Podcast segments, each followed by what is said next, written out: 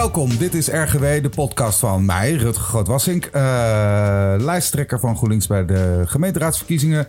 En uh, nu nog eventjes wethouder uh, sociale zaken onder andere. Ik ben hier met Cody Hossenbach, mijn gast van vandaag stadsgeograaf. En uh, nou, je moet zomaar wat over jezelf vertellen. Een indrukwekkend aantal uh, studies ook afgerond. En je bent eigenlijk onderzoeker, ook naar ongelijkheid in de stad. En nou, zeer welkom, fijn dat je er bent. Ja, dankjewel. Leuk. En je bent vooral, denk ik, nou ja, toch wel een beetje een BN'er aan het worden vanwege je boek Uitgewoond.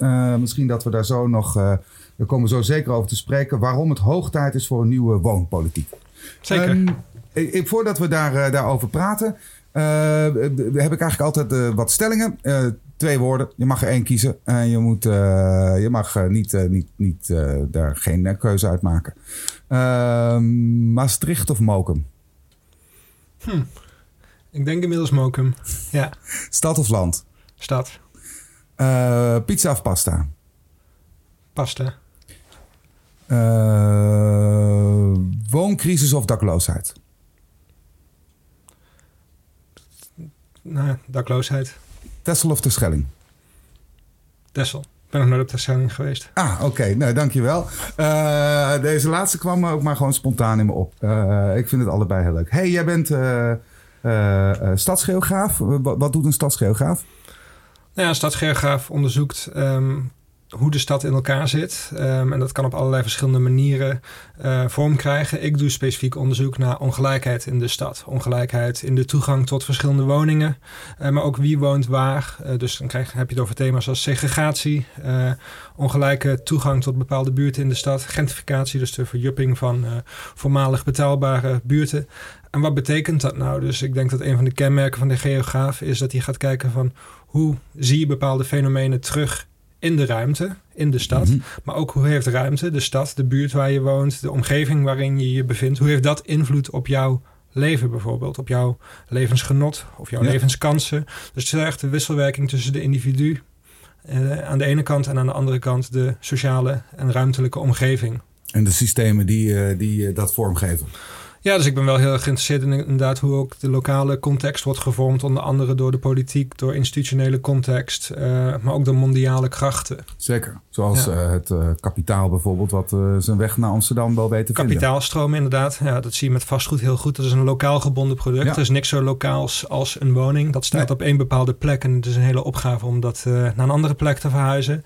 Maar er wordt wel opgenomen in mondiale kapitaalstromen inderdaad. Dat het, uh, nou, we zien in Amsterdam dat een buitenlandse belegger als Blackstone puur en alleen maar naar Amsterdam komt. Omdat ze denken hier is geld te verdienen nou, met, daar, en, met huisvesting. Ja, en daar kunnen we ook wel van concluderen dat na de vorige crisis, hè, van, van 18 tot 13, of van 2008 tot 2013 mm -hmm. ongeveer, dat daarna die instroom van kapitaal natuurlijk ook een enorme vlucht heeft genomen. Ja, een gigantische toename. Um, Blackstone, dus dat is een bekend ja. voorbeeld. Um, berucht voorbeeld ook. Dat is ongeveer de grootste huisjesmelker ter wereld, kun je wel zeggen. Tot 2008 zaten zij helemaal niet in vastgoed, überhaupt. Dus pas na de financiële crisis dachten zij: dit is een plek waar wij uh, een rendabele belegging kunnen doen, waar wij geld kunnen verdienen uh, door goedkoop woningen op te kopen en de huren, als het even kan, op te schroeven. En da daarbij gaan ze uh, mondiaal te werk, dus over mm -hmm. de hele wereld, en kiezen zij precies die plekken uit waar zij denken dat er geld te verdienen valt. En uh, Amsterdam is, uh, ja, is helaas, uh, een, een, helaas een van de plekken. En, een van de fronten van, van maar, dat conflict. Ja. Maar het is natuurlijk niet alleen mondiaal kapitaal. Ik denk, we duiken nu meteen de diepte in. Maar ik begin mijn eerste mijn eerste alinea van mijn boek begin ik met Stef Blok, die in 2014... Op een beurs uh, uh, aanprijst aan uh, mensen. Na één beurs. Hij struinde de ene naar de andere vastgoedbeurs af, onder de, de Provada hier in het Rai. Ja. Om buitenlandse beleggers naar Nederlands te lokken, waarin hij in zijn steenkolen Engels verkondigde... Um, kom hier woningen opkopen, want dan, uh, de huren zijn nu nog laag, maar die ja. kun je lekker verhogen. Um, er is veel vraag naar deze woningen, dus um, je kunt hier flink geld aan verdienen. En dat was 2014, 2015. Dat is 7, 8 jaar geleden. Ja. Uh, ja. Het is bizar eigenlijk uh, ja, dat we dat toen nog normaal vonden. Ja, en waarmee je ook maar wil aangeven dat er ook heel bewust beleid achter heeft gezeten. Ja, dat is denk ik de kern van, van mijn boek uitgewoond. Is uh, dat dit geen toeval is. Dit is geen natuurfenomeen. Het is ook geen bedrijfsongeval. De wooncrisis waar we ons in bevinden. En dat is inmiddels ook een landelijke wooncrisis. Maar in Amsterdam is die wat heviger dan elders. Zeker. Dat is het gevolg van doelbewust politiek, beleid. Op, Mhm. allerlei, op gemeenteniveau, maar ook op landelijk niveau. Ja, en, en wat zouden, hè, want je, we hebben een, je had het net over eh, de instroom van kapitaal en het verkopen van met name eh, sociale huurwoningen. Hè? Ehm, ehm, eh, wat zijn nou wat jou betreft nog meer echt de grote beleidsmatige eh, eh, nou ja, foute ingrepen die je, die je, die je hebt gezien de, de afgelopen jaren? Nou, ik denk dat dit, eh, dit doelbewuste politieke project, wat mij betreft, verantwoordelijk is voor de wooncrisis. Ehm, dat dat een politiek project is van de afgelopen 30, 35 jaar. Eigenlijk de, de bruteringsoperatie, ook zo'n technisch woord, hè, maar waarmee de woningbouwcorporaties eigenlijk eh, bedrijven eh, moesten worden, wel Ja, in overheidshanden. marktspelers. Of, Ja, ja. Ik denk dat ehm, de afgelopen 30, 35 jaar de grootste fout wat mij betreft is de marginalisering van de volkshuisvesting. Eh, Mhm. Nederland en zeker Amsterdam werd internationaal altijd geroemd vanwege het feit dat we hier veel sociale huurwoningen hadden.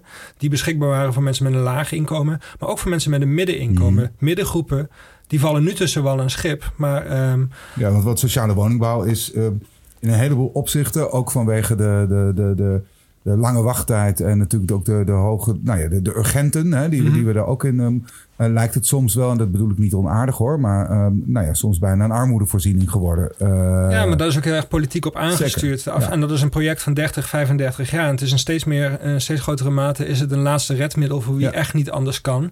Ga je kijken naar de, eh, wie woonde er bijvoorbeeld in 1990 in sociale huurwoningen, dan waren dat eh, in grote mate gewoon nog middeninkomens. Dus die leraren. Die nu- leraren, politieagenten. ja, eh, precies. En ik ja. woon zelf in de Transvaalbuurt in Amsterdam-Oost. En bij mij om de hoek heb je het Steve Ja. op het Steve Biko-plein staat een heel mooi woonblok van eh, ehm, ongeveer 100 jaar geleden. En dan zie je aan de gevel prijken de eh, tekst, of de letters ACOB. Mhm. Dat is eh, de Amsterdamse Coöperatieve Onderwijzers Bouwvereniging. Dat Mhm. was 100 jaar geleden een woningcorporatie, of een bouwvereniging, door en voor leraren. Nou, wat is er de afgelopen 30, 35 jaar gebeurd? Die sociale huursector is flink ingekrompen. Dus er Ja. zijn veel minder sociale huurwoningen. Zeker in, eh, in relatieve zin dan Ja. voorheen het geval Ja. was. Maar ook die toegang tot die sociale huursector is beperkt tot mensen die echt niet anders kunnen. ja. En- Middengroepen en- zijn geweerd. Ja, en grappig wat je vertelde over die corporatie. In, in de staatsliedenbuurt waar ik woon heb je volgens mij geloof ik, zelfs de eerste corporatie is daar eh, opgericht. Nou ja, Mhm. die buurt werd de Koperen Knoopbuurt genoemd. Omdat daar nou ja, geuniformeerden, eh, eh, allemaal middeninkomens, trambestuurders, eh, eh, politieagenten en dat soort mensen woonden. hey, en, en eh, in hoeverre, want je zegt denk ik heel terecht, hè, de- de- het aandeel sociale huur is, is, is enorm afgenomen. Mhm. Eh, Zeker in Amsterdam. Zeker in Eh, Amsterdam. in Amsterdam zijn de afgelopen 20 jaar 30.000 sociale huurwoningen verkocht. Ja. In de bezit van woningcorporaties. Dus Ja. dat is een gigantische operatie geweest. En daar, daar- dat, dat heeft de VVD gedaan. Maar dat heeft ook de Partij van de Arbeid en GroenLinks bijvoorbeeld ook aan meegewerkt. Ja, zeker, zeker. Nee, maar kijk, ik denk dat je daar ook eerlijk in moet zijn. Dat lange tijd werd gentrificatie natuurlijk gewoon ook ehm, gezien als een heel positief ding. Hè? Want eh, dan mengen we inkomens en dan komt het vanzelf wel goed. En we zien natuurlijk dat dat niet zo is. Sterker nog, de man die... eh, eh, Florida, volgens mij, hè, de Creative Class, die daar toch een soort lofzang op hield. Die heeft laatst een, of twee jaar geleden alweer een boek geschreven waarin die zei die toch allemaal wel mis had. Hé, maar ik wil nog even, want eh, eh, we hebben het over, over het sociale, sociale woningbouw. Hè. Dat is denk ik Mhm. heel belangrijk. Ja. Eh, maar tegelijkertijd zien we natuurlijk ook dat bijvoorbeeld de, de, de koopmarkt is gierend uit de klauwen gelopen. Want voor heel Mhm. veel mensen was het natuurlijk best normaal dat je eerst in een sociale huurwoning zat en misschien wat promotie maakte. Mhm. En daarna toegang kreeg tot een, tot een koopwoning bijvoorbeeld. Hè? Eh, maar met de eh, gestegen prijs, ik geloof dat het gemiddeld 6 ton is Amsterdam een huis in Amsterdam. inmiddels, ja. de, de toename van flexcontracten, je moet eigen geld meebrengen. Het is natuurlijk ook voor bijvoorbeeld starters onmogelijk bijna om nog een huis te kopen als je niet ouders hebt die je kunnen helpen. Zeker, ja. Dus, Maar zie je ook daar een oorzaak in van eigenlijk het, hele, het vastlopen over de hele linie van... eh, is het niet alleen een probleem van huur, maar is het net zo goed een probleem van koop? Ja, ik denk dat die twee met elkaar onlosmakelijk verbonden zijn. Mhm. En ehm, ik denk dat de overheid, ehm, daar heb ik ook onderzoek naar gedaan, dus ik weet het ook. De overheid heeft eh, het kopen van een woning heel erg in de hemel geprezen. Het werd Ja. heel erg, je moet kopen, want dan word je een trotse, succesvolle en verantwoordelijke burger. En kun je ook nog eens vermogen gaan opbouwen, want dat was de belofte. Die koopwoning Mhm. is jouw spaarpotje, is misschien je pensioen of je sociale zekerheid. Ehm, en daarmee zijn heel veel mensen de koopwoningmarkt opgeduwd. We zijn een obsessie, een collectieve obsessie aangepraat van we moeten een woning kopen. Dat is, daardoor zijn heel veel mensen de koopwoningmarkt opgeduwd. huren als een aantrekkelijk en betaalbaar en toegankelijk alternatief is uitgemergeld. Dus je moet ook bijna wel. Je kunt niet anders. Of je gaat voor 1500 of 1600 euro huren bij een, eh, bij een belegger, wat ook niet heel aantrekkelijk Nee. is. En je ziet dat het eh, stimuleren van de koopwoningmarkt ehm, door de landelijke overheid mogelijk is gemaakt met hele ruime hypotheken. Bijvoorbeeld Zeker. Nederland is hypotheekschuldenkampioen van, eh, van Europa. Dus nergens anders zijn de hypotheekschulden zo groot als in Nederland. Nou, wat gebeurt er als je meer geld kan lenen voor een woning? Als iedereen meer geld kan lenen voor een woning, dan ga je simpelweg ook gewoon meer geld uitgeven, hogere bedragen bieden voor dezelfde woning. Het is toch Ja. allemaal een beetje monopoliegeld en Ja. je biedt tegen elkaar op, waardoor die prijzen alleen maar meer en meer worden. Dus die hypotheekfinanciering eh, is door de overheid heel erg sterk gestimuleerd en dat heeft zich vrij direct vertaald in hogere woningprijzen. Ook zoiets als de hypotheekrenteaftrek. Dat is een eh, jaarlijkse miljardensubsidie, nog steeds Ja, 9 dat is- miljard euro per jaar landelijk. eigenlijk. Hè? Wat, eh, wat vooral terechtkomt bij de rijkste Nederlanders. Nou ja, en, en daarmee de vermogensongelijkheid. Hè? Want we hebben natuurlijk in de stad zeker inkomensongelijkheid. Hè? Mhm. Dat, eh, hier meer denk ik dan in Nederland gemiddeld. Maar die vermogensongelijkheid die zien we natuurlijk daardoor ook enorm toenemen.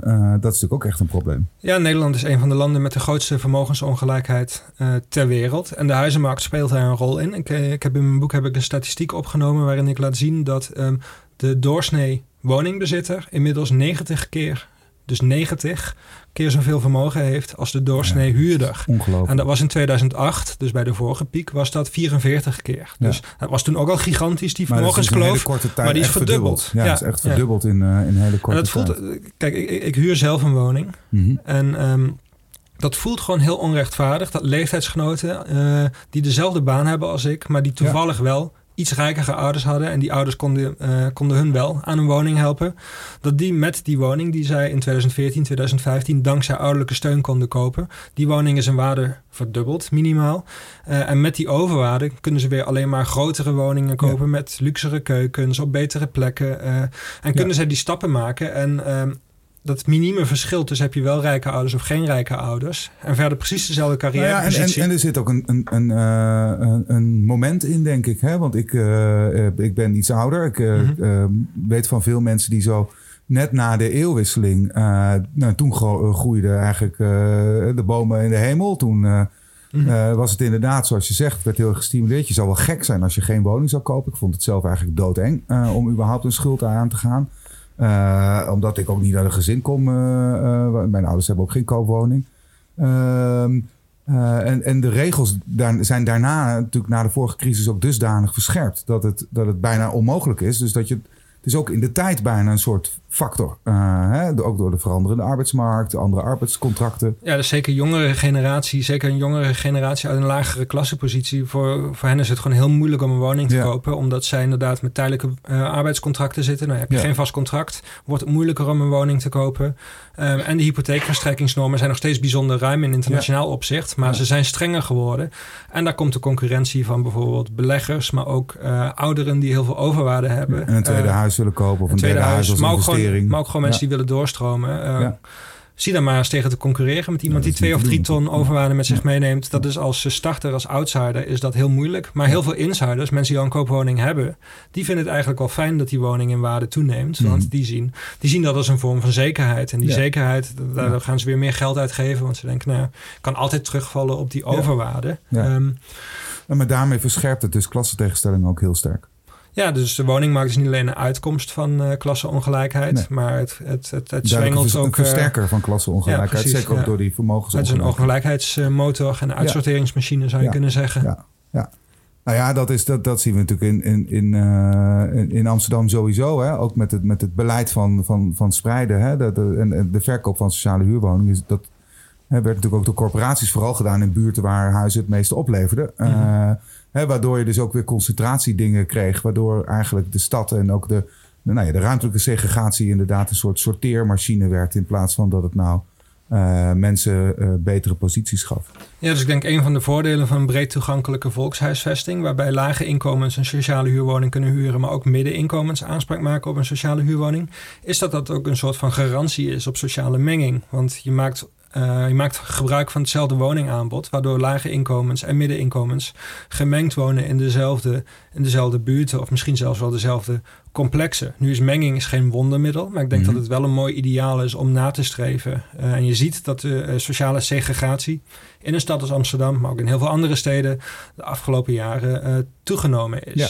Dus ik denk dat je menging moet stimuleren. Ik wil er wel een waarschuwing bij plaatsen. Menging moet niet alleen aan de onderkant plaatsvinden. Je moet niet alleen arme buurten mengen, want Nee, dan heb je gentrificatie. Dan Ja. ga je sociale juist- huurwoningen slopen om dure Ja. woningen eh, voor in de plaats te zetten. Eén ding wat we altijd weten is dat hoge inkomens wonen bijna altijd meer gesegregeerd dan lage inkomens. Dus als Mhm. je menging echt serieus neemt, dan ga je ook de dure buurten mengen. Dus dan, gaan ga je we- ook in de Apollo-buurt aan de slag. Ja, dan gaan we En, dus eh, panden op de grachten onteigenen. Dat spreekt Ja. me wel aan. Dat, ja, of dat je gaat... eh, de- een, eh, een doorn in mijn ogen is altijd, zijn altijd die, die bungalows ten noorden Ja. van station Zuid. Ja.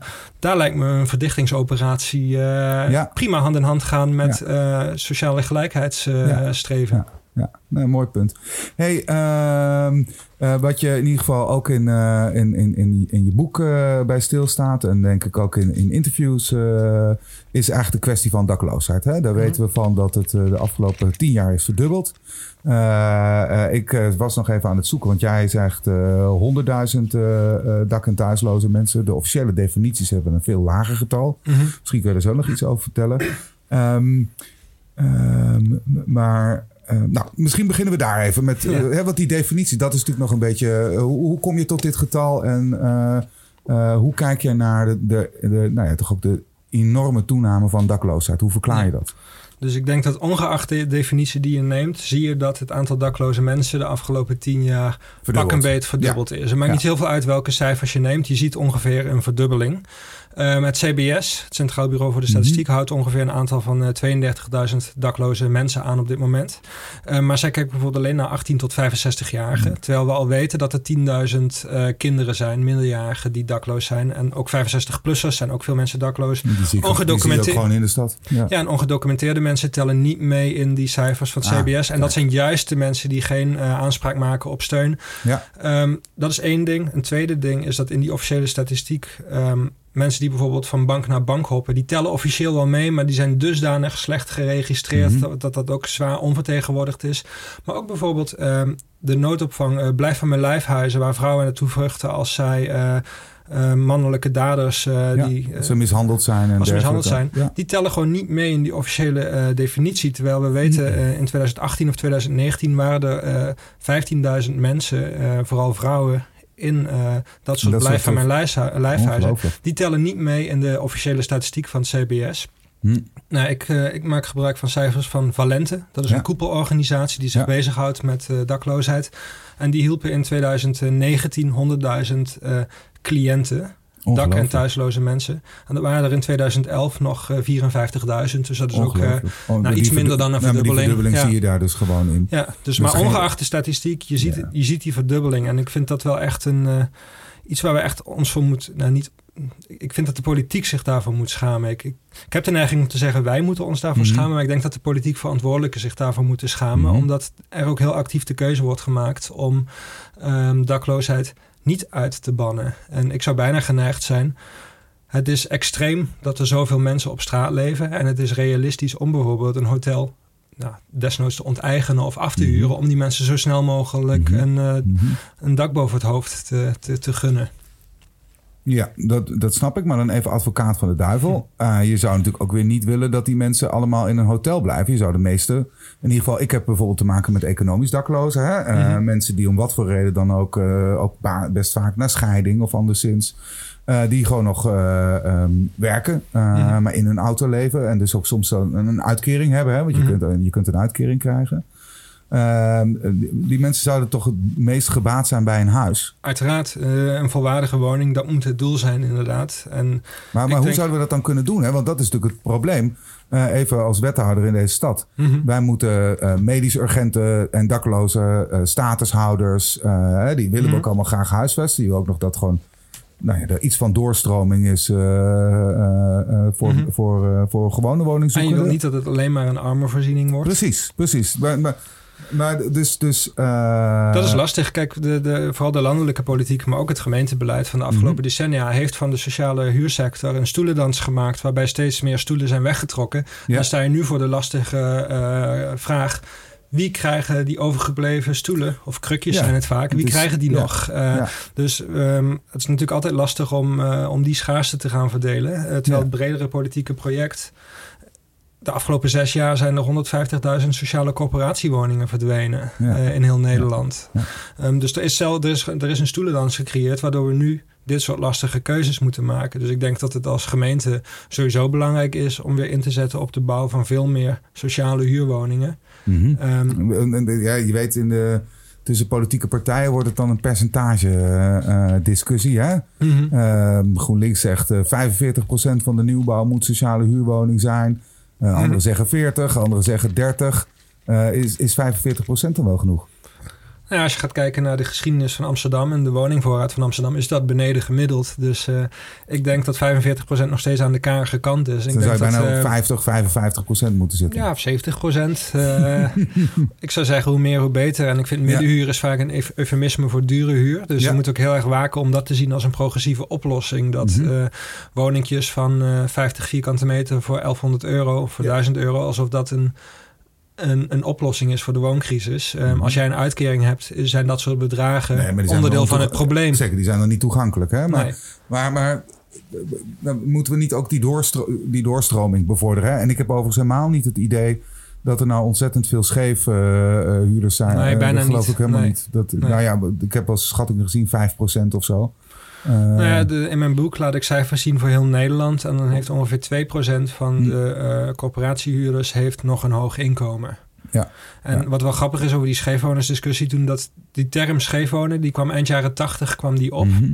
Ehm Eneas Heerma, de toenmalige Ja. ehm, staatssecretaris van Volkshuisvesting, kwam met die voor die brutering, eh, Precies, voor het eh, verkwanselen van de, de En corporaties. hij kwam met eh, scheefheid, dat dat een probleem was, goedkope scheefheid. En toen was het de Mhm. VVD die zei, ehm, dit vinden wij betutteling. Want wij zijn een liberale partij en wij zijn voor de keuzevrijheid. Dus als jij een wat hoger inkomen hebt, moet je ook de keuze hebben om goedkoop te wonen. Oh, en dan een duurdere, een duurdere auto te rijden of vaker uit eten te gaan. Dus wij zijn van de keuzevrijheid. En goedkoop wonen is onderdeel van dat, van dat keuzepakket. Nou, dat is inmiddels compleet Ja, want de omgedraaid. want, eh, inkomenseisen... wie heeft die inkomenseisen ook weer ingevoerd? Eberhard van der Laan. Die was toch gewoon woonminister inderdaad. Ja. Van wonenwijk en integratie Ja. inderdaad. Maar eh, Ja.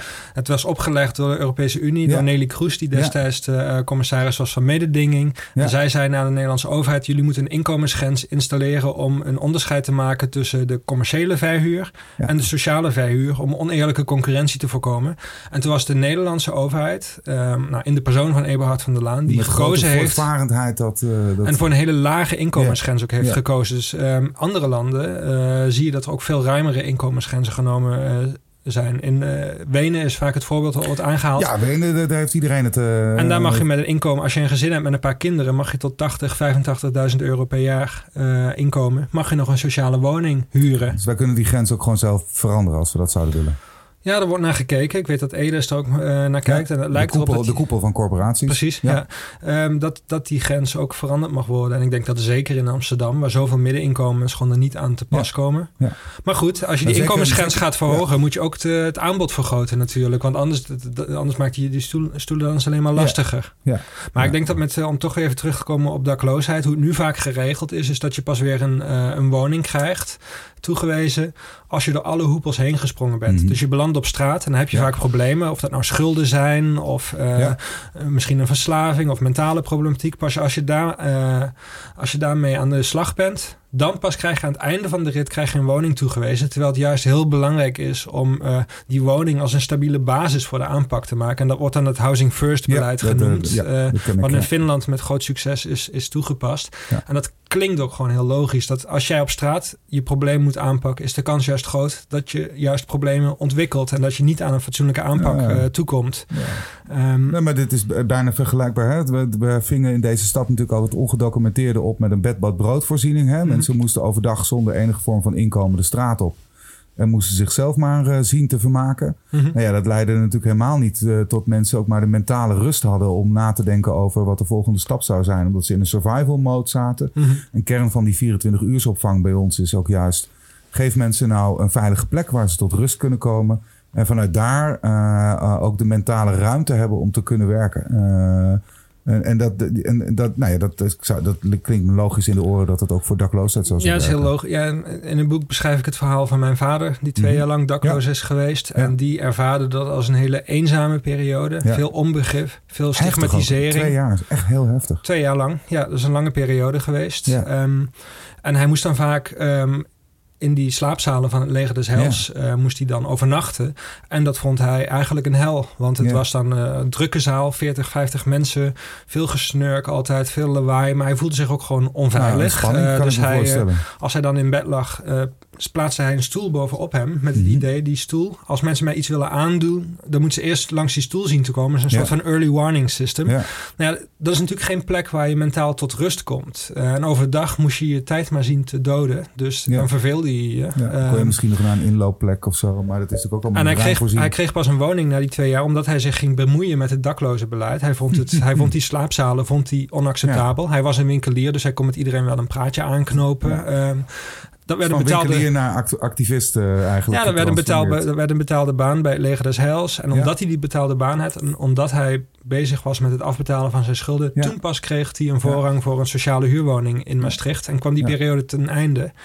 Ehm, en ik denk dat de kwestie van menswaardigheid en sociale rechtvaardigheid is, zou moeten zijn om die mensen zo snel mogelijk aan een woning te helpen als je op straat belandt. Of liever nog dat je nooit je woning kwijtraakt. Maar zelfs als dat verhaal je niks boeit van menswaardigheid en sociale rechtvaardigheid. Dat uit economisch oogpunt. Armoede is heel duur natuurlijk. Iedere dakloze persoon kost de Nederlandse overheid, de belastingbetaler, naar schatting 30.000 tot 100.000 euro per jaar. Dat is een gigantisch bedrag. Daar kun je een aardige woning van huren, zelfs in Amsterdam. Ja, um, zeker. En er zijn ook praktisch, dat is volgens mij ook een thema waar jij uh, uh, mee bezighoudt.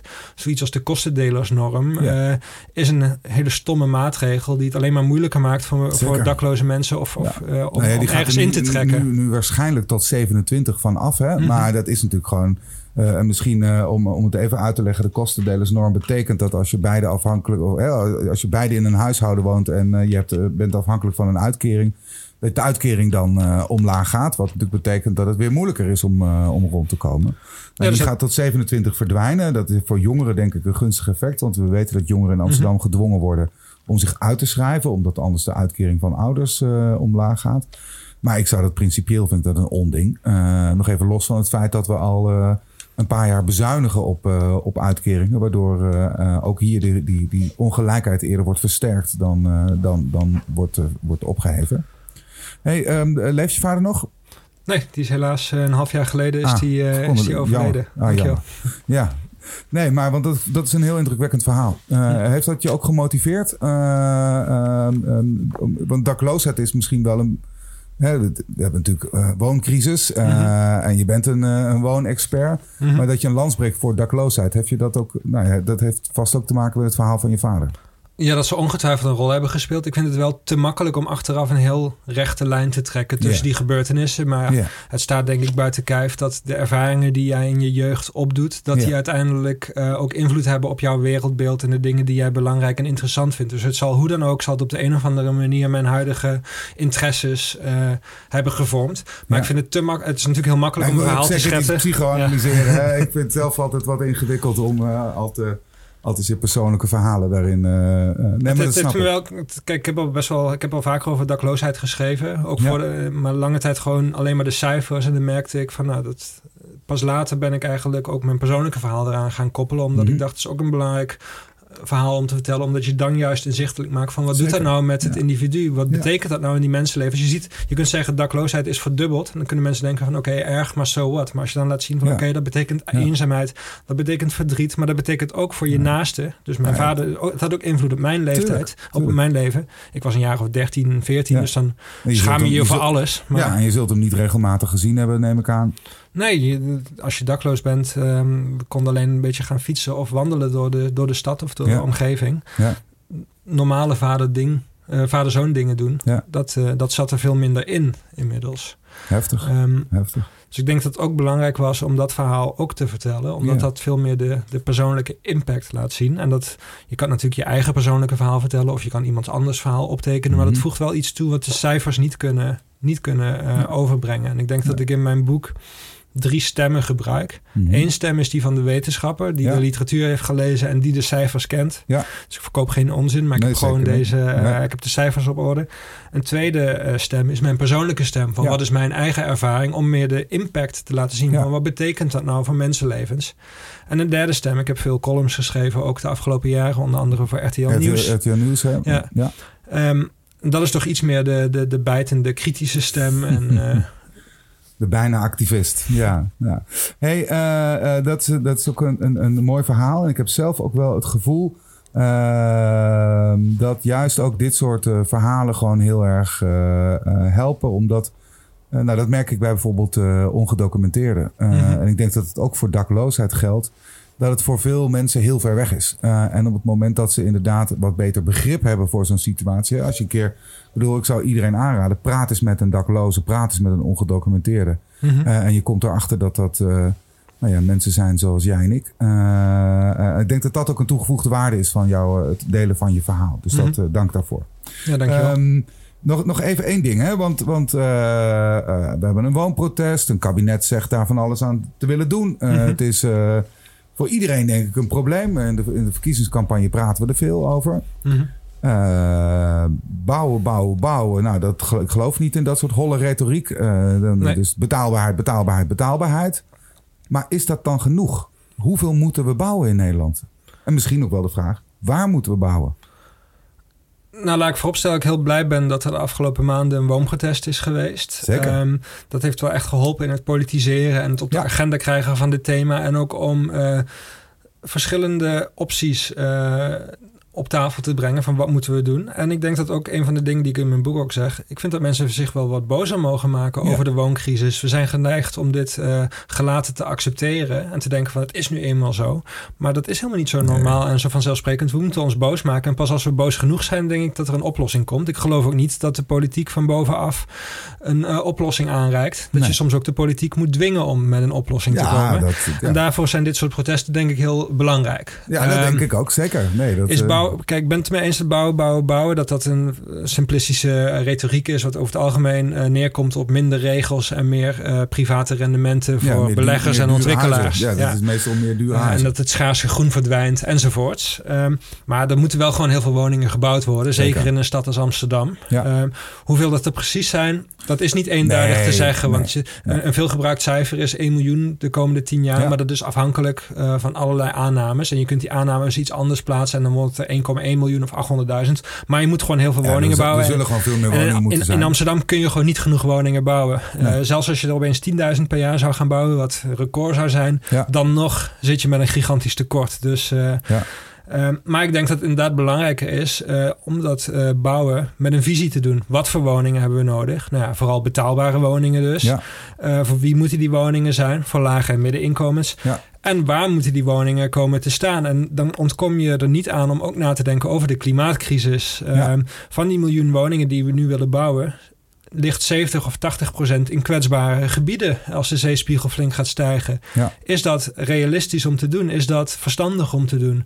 Tegelijkertijd is dat vooral de Randstad. Daar zijn ook wel Ja. heel veel woningen nodig. Dus je kunt ook niet zeggen tegen mensen van hier gaan hier niks doen omdat er Nee. een klimaatcrisis aankomt. Dus dat is een, eh, dat is een lastige zaak. Ik hebben denk we niet gewoon ook weer ruimtelijk beleid nodig? Want in het verleden hebben we natuurlijk ook wel bedrijf, bedrijvigheid bijvoorbeeld echt actief naar andere delen van het land verplaatst. Ja, zeker. Eh, eh, en dat soort beleid hebben we natuurlijk eigenlijk niet meer. Hè? Dus echt, echt het ruimtelijk beleid om. En ik weet dat eh, nu, en dat is natuurlijk onder andere ook door hoge prijzen gedreven, maar best wel vrienden van mij die gaan niet eens meer in Utrecht wonen, want dat is ook al onbetaalbaar, maar die gaan naar Arnhem of naar eh, Amersfoort, Apeldoorn, hè? omdat dat relatief goed bereikbaar is. Ehm, dus moeten we ook niet meer ruimtelijk beleid eh, eh, daarin voeren? Ja, het ruimtelijk beleid van de afgelopen jaren is vooral alle ballen op de Randstad. Ja. Eh, wat hier zorgt dat het alleen maar eh, meer gaat overkoken en dat het alleen maar drukker en ehm, duurder wordt. Ik denk spreidingsbeleid heeft een slechte naam in Nederland een beetje, omdat het niet altijd een Mhm. even groot succes is geworden met Ja. het verspreiden van overheidsdiensten naar Groningen of Nee. naar Heerlen. Ja. Tegelijkertijd, ik kom uit Maastricht en eh, Ja. Maastricht heeft de universiteit gekregen als compensatie voor het sluiten van de kolenmijnen, die niet in Maastricht waren overigens. nee, maar Eh, voor Limburg als voor. Limburg. Het was ook de Rijksuniversiteit Limburg, eh, of de Provinciale Universiteit Ja. Limburg. Ehm, ik denk dat Maastricht een veel minder aangename en succesvolle stad zou zijn geweest. wanneer het geen universiteit had gehad. Dus ik, ik, ik, kan me best wel wat voorstellen in integraal spreidingsbeleid. Maar dan moet je dat wel integraal doen. Dus dat betekent dat je um, overheid of dat je werkgelegenheid moet spreiden, maar ook huisvesting. Maar dus ook rekening houden met klimaatverandering. Ja, ja en ik denk dat waar je, of je nou uh, in de Randstad gaat bouwen of in, de, uh, in, in Limburg of in Groningen, je zult vooral binnenstedelijk moeten gaan bouwen. Om verschillende redenen. Eén reden is, kijk maar naar de huizenprijzen en hoe die zich ontwikkelen. Er is gewoon heel veel behoefte aan stedelijk wonen. Je komt ook gewoon tegemoet aan de wensen van uh, bewoners. Dat ten eerste. Ten tweede is de groene ruimte in Nederland schaars. schaars. Dus als je buiten de stad gaat bouwen, moet je het groen beschermen. En kun je misschien landbouwgrond opofferen. Maar het risico is wel degelijk dat groene ruimtes gaan verdwijnen. En ten derde, onderzoek laat ook gewoon zien dat de CO2-uitstoot, de voetafdruk van uh, stadsgezinnen, een stuk kleiner is dan de uh, voetafdruk van mensen die buiten de stad wonen. Want je gaat op je fiets naar je werk in plaats van met de auto bijvoorbeeld. Je woont over het algemeen ook wat kleiner, dus dat is minder stookkosten enzovoorts. Dus ook vanuit dat perspectief is het wonen in de stad duurzamer dan uh, buiten de stad. Dus ik denk dat er wel een lans te breken valt voor meer binnenstedelijk uh, bouwen. Ja. En als je dan gaat uitleggen doe dat dan in hoge dichtheden met goed openbaar vervoer. Dus Finex heeft best wel een slechte naam in Nederland. Mhm. En we vinden het allemaal niet even spannend. En het ziet er soms een beetje tuttig uit. Ja. Tegelijkertijd denk ik dat het idee van dichtbebouwde wijken naast steden bouwen met openbaar vervoer een heel goed idee is. En dat er ook gewoon heel veel mensen met veel plezier wonen in Finex en uh, Eiburg is nog is, is niet heel is best aardig geslaagd wat mij betreft. Ja, nee, dat, uh, ik vind het ook nog wel mooi. En ook daar zijn keuzes te maken. Want Eiburg heeft bijvoorbeeld uh, nog ongeveer 30, 35 procent sociale huur. Ja. Vind ik aan de lage kant. Is aan de lage kant. Maar, maar gewoon, ja. Nesselanden, dat is de Vinexwijk in uh, Rotterdam. Daar is slechts 15 procent sociale huur. Dus dat is nog veel minder. Ja. Nee, dan daar zijn keuzes te maken. Misschien nog wat, wat windmolens bij Eiburg. dat zou ik dan nog wel mooi vinden. hey, een laatste vraag. Um, een beetje een persoonlijke hobby. een gemeentelijke woningbouwcorporaties die woningen koopt van de corporaties die ze anders verkopen. Hoe kijk je daar tegenaan? Ja, kan zo'n gemeentelijke woningcorporatie niet zelf woningen gaan bouwen? Is dat niet, uh, is dat niet nuttiger? Ja, maar is dat, niet, of het... is misschien wel duurder. Dat zou nog best kunnen hoor. Dat, ja, nou.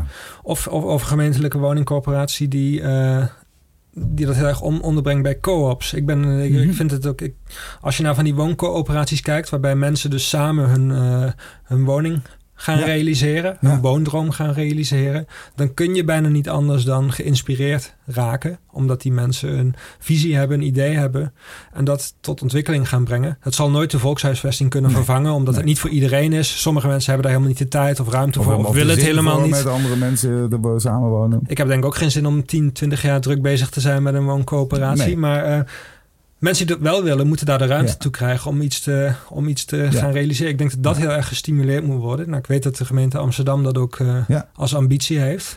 Maar kun je dat niet nog meer stimuleren? Dus ik, ik, ik denk zo'n gemeentelijke wooncorporatie kan misschien dat ondersteunen en stimuleren. Of bijvoorbeeld nieuwe woningen bouwen. Ja. Maar je zou ook gewoon afspraken kunnen maken met de woningcorporatie in Amsterdam om gewoon geen woningen meer te verkopen. Dan hoef je ze ook niet op te kopen. daar zou ik voor zijn. Daar zou ik nu de verhuurderheffing verdwijnt, uh, die miljardenbelasting. Duurt nog een paar jaar, hè? Duurt nog een paar jaar.